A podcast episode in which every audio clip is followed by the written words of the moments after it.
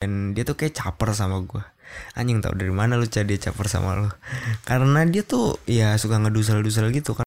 Kucing tuh suka nyebelin yang kayak malas-malesan gitu kayak minta dimanjain kayak ada kemungkinan kalau kita juga kucing gitu. Cuman kayak kita mungkin lebih gede gitu. Nah itu tuh yang yang ada di pikiran kucing. Makanya Yup, ini adalah podcast pecah episode 38 Kui opening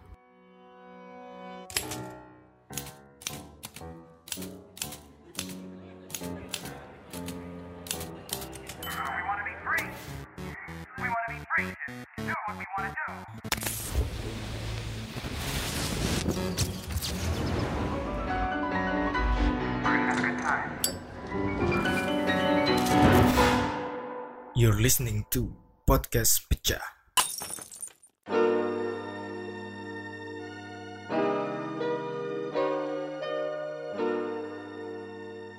Yuhu, balik lagi di Pecah Podcastnya Mancah. Selamat datang di episode ke-38 Eh, uh, eh maaf ya Telat banget nih gue upload. It's been a while bro Aduh nggak tau lah kenapa. Uh, Gue lagi ya bodo amat lah nggak penting diomongin. Eh, Anyway sekarang tuh Sekarang akhir-akhir ini maksud gue beberapa hari ini tuh Semua orang lagi rage gitu. Entah, entah semua orang atau gue dan timeline gue aja ya menanggapi kasus eh, pelecehan seksual yang terjadi di UGM gitu Oleh seorang cowok kepada seorang cewek yang mana terjadi ketika KKN kuliah kerja nyata. Ya yang itulah. Kayaknya lo lo mesti udah tahu semua lah tentang ceritanya ya maksud gue semua orang sedang ya emosi yang satu ngomong tentang apalah yang satu gimana lah. Tapi ya gimana ya memang sangat disayangkan gitu ini terjadi di universitas gitu. Maksudnya di tempat yang harusnya ya mungkin emang hal ini bisa terjadi mana saja gitu. Maksud gue yang sangat disayangkan kan kalau gue menurut gue pribadi tuh dari sikap dari ya orang-orang universitas aja gitu. Yang pakai analogi ikan asin sama kucing lah jadiin pelajaran aja lah. Ya kayak aneh aja kalau yang kayak gitu tuh terjadi di di di kelas universitas gitu di sivitas akademika. Menyedihkan memang menyedihkan tapi ya uh, terlepas dari itu semua memang harus diakui mm, di pemberitaannya mungkin kurang sempurna gitu ada ini ada itu tapi terlepas dari itu semua uh, semoga apa ya ya cepat selesai aja lah gitu. Sebel juga gua karena sebel dalam artian uh, ya semua orang ribut walaupun gue juga sa- saat mungkin menjadi salah satu bagian dari keributan itu. Maksudnya gue juga ikut-ikutan bacot lah. Habis gue sebel gitu. Terus eh, eh, lebih sebel lagi karena kalau misalnya jadi tuh siapa sih namanya? Siapa namanya? Ayo. Eh, maksud gue si eh, pelaku ya eh, jadi di wisuda ya berarti bareng sama gue kayak males aja gue gitu cuy kayak meh sampai ada orang yang minta gue tuh kayak Cah nanti kalau dipanggil lu wuuin gitu kayak men jangan gitu lah. Toyornya langsung pal aja. Nggak ada yang canda. Eh, tapi ya gue sebel kalau misalnya dia sampai di wisuda. Bukan sebel karena dia bareng sama gue itu udah amat anjing gitu. Tapi ya gue sebel aja kalau itu sampai kejadian. Ya ya udahlah gitu karena ah, ini juga bukan ranahnya gue gue juga nggak paham. Gue cuma ber nggak cuma juga ya gue bersimpati terkait kasus ini dan ya semoga cepat selesai dan ya semoga nggak ada kejadian lagi nih di mana-mana gitu. Nggak cuma di UGM di universitas lain di tempat lain oleh siapa pun. Dan ya harapan besarnya ya rap culture nggak nggak jadi rap culture. Di Indonesia itu nggak ada rap culture ya harapannya. Biar nggak ada kayak gitu makanya ini harus sangat amat diperjuangkan. Dan gue sangat setuju untuk memperjuangkan ini. Ah, ya kayak gitu aja ah, pembukaannya teman-teman semua ya. Ah, semoga kalian ah, sedikit apa ya aware dengan apa yang terjadi beberapa hari ini. Buat yang nggak tahu gitu mungkin uh, ada yang nggak nggak baca. Uh, dan juga mungkin oh ya buat uh, orang-orang yang bilang eh, untung gue nggak masuk UGM eh, apa ya eh, gue males sama UGM karena kejadian ini kayak men kayak otak lu mampu aja gitu aduh men gak ada hubungannya men gak ada hubungannya menurut gue ini tuh cuma oknum-oknum aja. Ya memang ada oknum-oknum universitas gitu tapi ya menurut gue secara pendidikan ya maksudnya itu dua hal yang berbeda gitu. Jadi ya mungkin nggak ada salahnya nyoba UGM gitu kalau punya saudara gitu walaupun ada kejadian ini. Karena siapa tahu dengan ada kejadian ini misal bener-beneran beneran orang orang. Jadi malah masuk UGM justru chance untuk masuk UGM jadi lebih gede gitu. Ya nggak? Ya nggak? Ya nggak? Jadi ya never say never lah gitu. Terlebih ya lagi tuh hanya hanyalah oknum. Jadi lu hmm, menurut gue sih nggak perlu sebegitunya terkait eh, apa ya, kejadian ini. Maksudnya karena memang menurut gue sih kejadian ini pasti ada lah di mana-mana. Cuman karena ya dalam kasus ini si cewek berani ber bersuara gitu ada yang mendukung gitu dan ya walaupun membutuhkan waktu yang sangat lama gitu dari kejadian bahkan setahun lebih gitu kan buat akhirnya ter terblow up dan masuk ke ranah publik gitu maksud gue itu memang cukup lama tapi terlepas dari itu gue yakin sebenarnya ini yang yang apa ya yang perlu dicontoh gitu biar ya korban-korban juga mau bersuara gitu karena gue yakin banyak sih. Ya lu tak lu paham lah maksud gue orang orang cabul nggak jelas tuh sebel banget tuh gue kayak ada di mana mana gue tuh mending beneran deh gue tuh mending temenan sama orang yang yang ngasal gitu kayak aduh ngapain kayak parah gitu misalnya narkoba atau apa. Ih sumpah deh gue tuh mendingan yang kayak gitu di daripada yang cabul-cabul aneh gitu. Eh kesel banget gue kayak kalaupun narkoba gitu tuh badan dia sendiri. Paling tidak ya walaupun itu melanggar hukum nih gue bukan yang men- menyuruh kalian ya Eh, tapi maksud gue kayak kalau misalnya udah yang, yang merusak orang lain gitu maksudnya apa gak sih lo kayak ah tau lah. Udah skip aja lah gak usah ngomongin gituan. Eh oke. Ganti topik. Langsung kayak lah apaan nih? Nah, yaudah ganti topik aja ya. Eh, gue mau ngomongin tentang kucing. Karena eh, beberapa waktu ya ini tuh kosan gue tuh ada ada satu kucing gitu dan dia tuh kayak caper sama gue anjing tau dari mana lu cah dia caper sama lu? Karena dia tuh ya suka ngedusel-dusel gitu kan kucing. Gue bukan expert ya di di di perkucing kucingan ini yang jelas. Tapi katanya sih kucing tuh kalau misalnya dia suka ngedusel-dusel nempel-nempel di betis lu apalah itu tuh tandanya dia menyukai gitu tertarik lah sama lu. Mungkin mau dijadiin pacar nggak tahu ya gue juga anjing garing. Terus ya, ya, iya iya kayak gitulah. Jadi si kucing ini suka ngedusel-dusel gitulah. Jadi gue deket sama nih kucing nih. Beneran kayak kayak dekat banget. Gue tuh gue ngapa-ngapain. Dia bisa dateng lah gitu. Gue kasih snack-snack nggak jelas gitu sisa makan gue terus juga apa ya gue ke bawah. Gue ke kamar mandi dia mau ikut tapi dia gue tendang. Enggak deh enggak gue tendang. Gue suruh keluar lah ya orang lagi mandi mau ikutin kucing. Terus gue ke bawah masak mie dia ikut dia apa gitu lah di kosan gue dia selalu ikut ikutan sampai apa ya headset gue tuh tadi tuh mau digigit si kampret eh si kampret si kucing. Itu tuh eh tapi lucu kucingnya gemuk gitu. Tapi yang menyebalkan suka menggigit-gigit kabel. Membahaya banget kucing terus eh, ya udah gitu. Akhirnya eh, membawa gue ke suatu pertanyaan gitu. Jadi tadi tadi siang tuh gue lagi makan. Dan di kucing nih kayak kayak ngeliatin gitu. Dan gue tuh kepikiran gitu apa yang ada di pikiran kucing gitu. Kayak apa ya gitu. Maksudnya apakah kucing berpikir gitu? Kucing berpikir nggak? Menurut ya se pengetahuan gue mungkin sangat salah nih ya. Eh, kucing tuh kan hewan tuh maksudnya nggak nggak berpikir dia tuh berinsting gitu ya. Mungkin ya. Eh, awalnya gue tahu gitu dan tapi bodo amat gitu. Gue membayangkan kalau misalnya eh, si kucing nih berpikir kucing nih mikirnya apa gitu. Dan waktu itu gue lagi makan tadi siang maksud gue dan gue tuh kepikirannya kalau kayaknya kucing tuh mikir apa rasanya makan pakai sendok gitu. Ya gak sih? Kayak kucing tuh makannya nggak pakai sendok gitu. Gini deh lu aja nih gua nih bukan lu deh maksud gua. Gua nih orang yang makan tuh pakai sendok atau garpu gitu. Ngelihat orang yang makan pakai eh, apa tuh namanya pisau kayak pas makan steaknya gue tuh waktu awal-awal ngeliat orang makan kayak gitu lihat di TV atau kayak gini tuh gue yang gue pikirin adalah anjing gimana cara makannya gitu? Sendoknya mana woi? gitu. Kayak cuma ada garpu sama eh, apa namanya pisau gitu. Nah gue jadi ya nggak tahu kenapa gue kepikiran kalau kayaknya nih kucing nih pasti mikir kalau gimana rasanya makan pakai sendok. Iya nggak?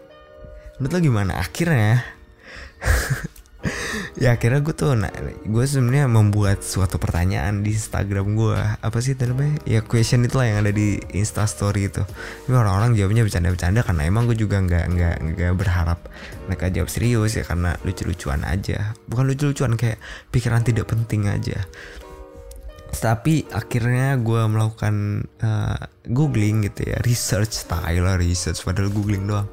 Uh, googling gitu cem-macem lah tentang si kucing ini Uh, dan akhirnya gue tahu men kalau ternyata uh, kucing ini berpikir dan salah satu pikiran kucing yang menurut gue mind blown adalah kucing tuh beda sama anjing berpikirnya terhadap manusia. Jadi, kalau anjing itu berpikir manusia adalah bukan anjing. Obviously, kalau kita mikir gitu. Kalau jadi intinya anjing tuh perilakunya beda ketika dengan manusia dengan sama anjing. Intinya anjing membedakan manusia dengan sesama anjing. Paham gak? Jadi anjing tuh sadar kalau dia tuh manusia. Oh gue tuh anjing. Jadi beda. Nah kucing kebalikannya. Kucing itu berpikir kalau kita adalah mereka. Paham kan? Kayak mereka sadar nih. Kalau dari bacaan gue nih. Mereka sadar kalau kita tuh bukan kucing. Tapi dia berpikir kalau kita juga kucing. Mau sih lo? Kayak ada kemungkinan kalau kita juga kucing gitu. Cuman kayak kita mungkin lebih gede gitu. Nah itu tuh yang yang ada di pikiran kucing. Makanya kucing kadang ngetritnya tuh sama ngetrit manusia sama dengan kucing ngetrit sesama kucing. Gitu. Nah yang membuat gue kenapa bilang itu adalah main blown. Karena ya ya berarti wajar aja gitu kayak kucing tuh suka nyebelin yang kayak males-malesan gitu kayak minta dimanjain kayak ya karena mereka mikirnya kita kucing juga gitu. Kayak bahkan mungkin kadang mereka berpikir mereka lebih tinggi dari kita. Kayak songong banget gak sih? Kayak aduh gila tuh itu tuh beneran nih. Pas gue tau itu kayak wah bangsat bangsat. Jangan-jangan ini kenapa di kucing nih songong nih kadang-kadang kayak nyebelin aja gitu. Kucing tuh menurut gue lebih nyebelin daripada anjing. Walaupun gue nggak bukan pemelihara kucing. Maksud gue gue gue melihara kucing gak ya hitungannya? Kayaknya lebih enggak deh. Ya pokoknya gitulah. Ya katakanlah gue nih nggak memelihara kucing tapi gue dekat dengan kucing itu kayak gue memberikan makan apa segala macam ya. Gue tahu tingkah laku pola kucing. Eh, ya ya gue merasakan kesebalannya gitu karena mereka suka malas-malas kan suka dimanja-manjain nyebelin gitu jahil menurut gue kucing. Eh, dan ya udah gitu. Akhirnya semua itu make sense setelah gue tahu ini. Ternyata mereka menganggap manusia adalah kucing juga kurang lebihnya gitu lu baca aja deh sumpah. Lu baca eh, yang eh, cukup menurut menurut gue cukup kom- eh, komprehensif tapi eh, sederhana itu kalau nggak salah yang dari Nat Geo. Itu ada kayak what, uh, what does cat think about human? Kalau nggak salah kayak gitulah pokoknya. Eh, dan ya itu gua gua gua selalu seneng tuh men- mendapat jawaban jawaban kecil kayak gitu kayak itu nggak penting jelas Eh, maksudnya gimana ya? Ya penting nggak nggak begitu penting lah ya bukan eh, ngomongnya kalau nggak penting tuh kayak songong banget gitu kan Eh, nggak begitu penting gitu terhadap eh, kehidupan manusia atau apa, telah itu nggak nggak begitu penting kan ya. tapi gue selalu senang ketika menemukan eh, jawaban eh, ya atas pertanyaan-pertanyaan kecil itu kayak gitu kayak eh, ya kayak tadi dari dari awalnya gimana gue kepikiran pas gue makan dan akhirnya gue melihat kucing dan gue membayangkan apa yang dia pikirin tentang gue dan akhirnya sampai ketemu uh, jawaban tadi. Dan eh, menurut gua itu menjawab eh, kenapa akhirnya kucing tuh menurut gua nyebelin eh, kadang-kadang gitu dengan manja-manjanya dan segala macamnya.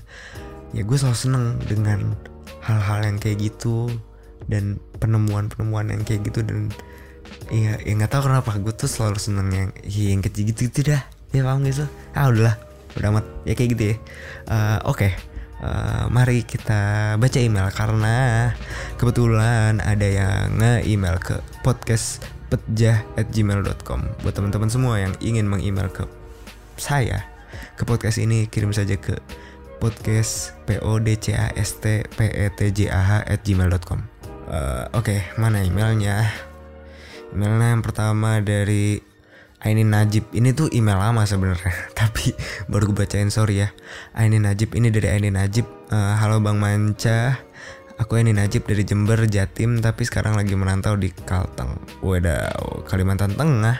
Ini kali pertama aku kirim email ke kamu. Terima kasih. Aini Najib. Aku sudah lama dengerin podcastmu bang. Aku juga tertarik dengan topik utama yang kamu angkat di podcast pecah ini. Nah emailku ini sekedar berbagi pemikiran aja sih bang. Oh ya aku juga punya podcast Cak Clower masih baru juga. Oke. Nice. Itu eh, jangan lupa teman-teman semua denger podcastnya Aini Najib. Namanya Cak Clower C A K K L O W R.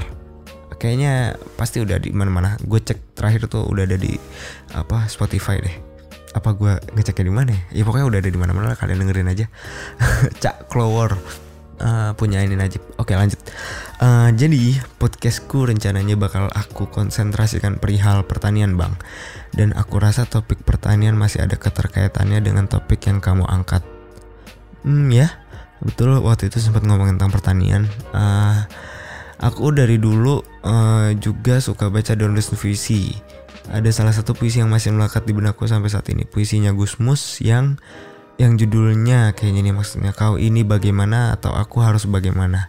Ada salah satu kalimat di puisi itu yang sangat mengena nih bang, yaitu eh, dalam tanda kutip kau suruh aku menggarap sawah, sawahku kau tan- tanami rumah-rumah tutup kutip. Realitanya emang benar gitu bang. Di kampung halamanku Jember Jatim emang banyak yang bikin perumahan di areal persawahan. Menurut aku pribadi sih oke oke aja silahkan. Soalnya kita juga mikirin tentang populasi di Indonesia betul. Yang bisa jadi dibangunnya perumahan-perumahan tersebut adalah untuk mencukupi kebutuhan masyarakat atas tempat tinggal. Dan ya yang pasti juga bisnis lah. Betul. Lanjut, hal tersebut mengindikasikan bahwa area pertanian berkurang dan apalagi minat anak muda zaman sekarang di bidang pertanian udah menurun kayaknya. Hmm, kayaknya bukan kayaknya lagi deh, kayaknya it's a real static statistically. Eh, nah, hingga akhirnya aku jadi kepikiran bahwa kayaknya Indonesia ini bakal kayak di Amerika bang. Soalnya aku pernah nonton video di YouTube bahwa mereka mengadakan pencarian petani muda karena sangat minimnya petani sedang kebutuhan pangan di sana juga tinggi. Lalu aku kayak ngeramal gini. Suatu saat nanti Indonesia bakal nemu masa di mana jumlah petani sangat minim dan areal pertanian juga minim. Alhasil di masa tersebut bisnis yang sangat menjanjikan adalah di bidang pertanian, Bang. Ya bisa aja ya tapi bisa juga tidak kan asal ngeramal. Oke, Bang. Terima kasih udah baca emailku. Semoga podcast pecah semakin jaya di udara. Seru nggak seru? Pecahin aja. Salam. Nice. Gila loh. Nah, ini Najib nih. Sorry cuy, baru gue bacain tapi makasih buat emailnya panjang dan eh menarik gitu. Emang bener kayak tadi lu bilang maksudnya yang eh, pertanian ada keterkaitannya karena pertanian memakan lahan dan juga pembangunan akan selalu makan lahan maka ya bisa dibilang memang sangat deket dan eh, kayak waktu itu gue di podcast gue gue bahas terkait bukan gue bahas sih gue menyinggung salah satu omongan profesor gue yang bilang kalau dalam merencanakan suatu wilayah suatu kota atau apa pun itu yang pertama hmm, dikonsiderasi gitu dipertimbangkan ya itu gimana caranya mencukupi terkait eh, kebutuhan pangan dari warga yang akan tinggal di situ. Makanya gue sangat setuju pas eh, si Aini Najib ini bilang eh, apa ada kaitannya dan terkait jadi nanya apa dong dia nggak nanya apa apa ya cuman berba- berbagi ya topik aja cerita-ceritanya nggak apa-apa juga sih yang kayak gini juga bakal gue bacain dan gue terima dengan sangat senang hati apalagi sepanjang ini terima kasih cuy Eh, apa nih oh nah ini tadi tuh ada yang menarik yang dia bilang eh, di daerahnya tuh banyak apa ya banyak perumahan di areal persawahan. Mari kita fokus di situ. Perumahan di areal persawahan. Nah, perumahan di area persawahan ini sebenarnya sangat potensial buat dicari masalahnya. Itu karena eh, gini men eh, setahu gua dari gua diskusi dengan mbak pacar eh, satu orang itu di satu lahan yang berdekatan itu hanya bisa membangun maksimal empat rumah. Ini peraturan gitu. Jadi kalau lo mau bikin rumah mau bikin rumah ya itu secara berkaptan maksimal empat gitu nah lebih dari empat itu lo masuknya eh, sebagai developer gitu orang yang eh, membangun rumah untuk dijual eh, membangun rumah secara massal dan juga untuk dijual sederhana kayak gitu jadi kalau dari empat lo masuk developer. Nah makanya banyak banget eh, apa ya ya kayak di si cerita si Ainun Najib ini kalau di daerahnya banyak eh, perumahan yang di sawah gitu. Eh, karena pertama itu kemungkinan eh, developer kecil yang mana dia eh, nggak dapat lahan-lahan strategi sehingga dia milih tempat-tempat kayak gitu. Eh, yang kedua eh, karena ya dia bermain eh, dalam tanda kutip hukum ya gitu. Nah, jadi eh, kalau misalnya di daerah lo atau mungkin eh, di rumah nenek lo gitu, since mungkin kalian orang-orang kota gitu ya, eh, yang tinggal nggak deket persawahan. Jadi kalau ada di daerah-daerah persawahan gitu yang rumahnya lebih dari empat, nah itu patut lo pertanyakan tuh bisa jadi mungkin dia beneran mengajukan pembangunan secara eh, sebagai developer atau dia memainkan hukum jadi bangun empat atas nama A lalu dia bangun empat lagi atas nama B lalu dia bangun lagi empat atas nama C sehingga jadi satu blok. Dan eh, sebenarnya A B dan C ini adalah satu eh, developer gitu itu yang banyak menjadi masalah sehingga banyak terjadi yang namanya konversi lahan. Konversi lahan adalah uh, pengubahan lahan gitu. Jadi yang misalnya dulunya sawah jadi perumahan yang mana sebenarnya ada peraturannya ada sawah yang nggak boleh dirubah jadi perumahan dan ada juga sawah yang memang boleh secara peraturan untuk dirubah menjadi uh, perumahan kayak gitu. Jadi ya kayak tadi gue bilang uh, kalau konteksnya yang kayak gini-gini tuh bisa banget tuh cari masalah uh, sama orang-orang kayak gitu. Tapi janganlah rezeki orang. Eh, sebenarnya ada email yang lain tapi eh, ini udah 20-an menit gitu kayak eh, ya udah kalau kelamaan juga nggak enak juga kan eh, dengerin ya. Takut bosan kalian ya. Jadi eh, sekali lagi buat yang mau email silakan email ke podcast petjah@gmail.com eh apa ya? Ya udah kayak gitu aja eh, bahasan di episode kali ini. Dan eh, oh iya astaga gue lupa. Kemarin tuh ada orang ya eh bentar gue buka Instagram. Eh, nah ini podcast Nando podcast Nando nih. Podcast Nando ini kemarin eh, kayak ngasih tahu gue ada lowongan kerja gitu kan since gue baru lulus ya dia dengan sangat baik hati ngasih tahu gue kalau ada lowongan. The best nih podcast Nando nih buat teman-teman semua nih. Eh gue saranin juga mendengarkan podcastnya Nando di at eh, podcast Nando. Ya podcast Nando. P O D C A S T N A N D O orang Medan nih dia nih. Eh, ya itu eh, terima kasih ya Nando udah ya gue udah ngucapin secara langsung tapi maksud gue eh, karena dia juga punya podcast makanya gue juga omongin di sini. Terima kasih Nando udah kasih tahu gue tentang lowongan ini walaupun eh, gue juga nggak tahu bakal dapat apa enggak nih tapi gue udah daftar. Makasih ya eh, Nando. Eh, jadi ya kayak gitu aja podcast kali ini. Terima kasih buat orang-orang yang udah dengerin. Eh, salam bahagia selalu dari gue. Semoga minggu ini kalian menyenangkan bahagia selalu. Dan terakhir seru nggak seru? Pecahin aja. Deh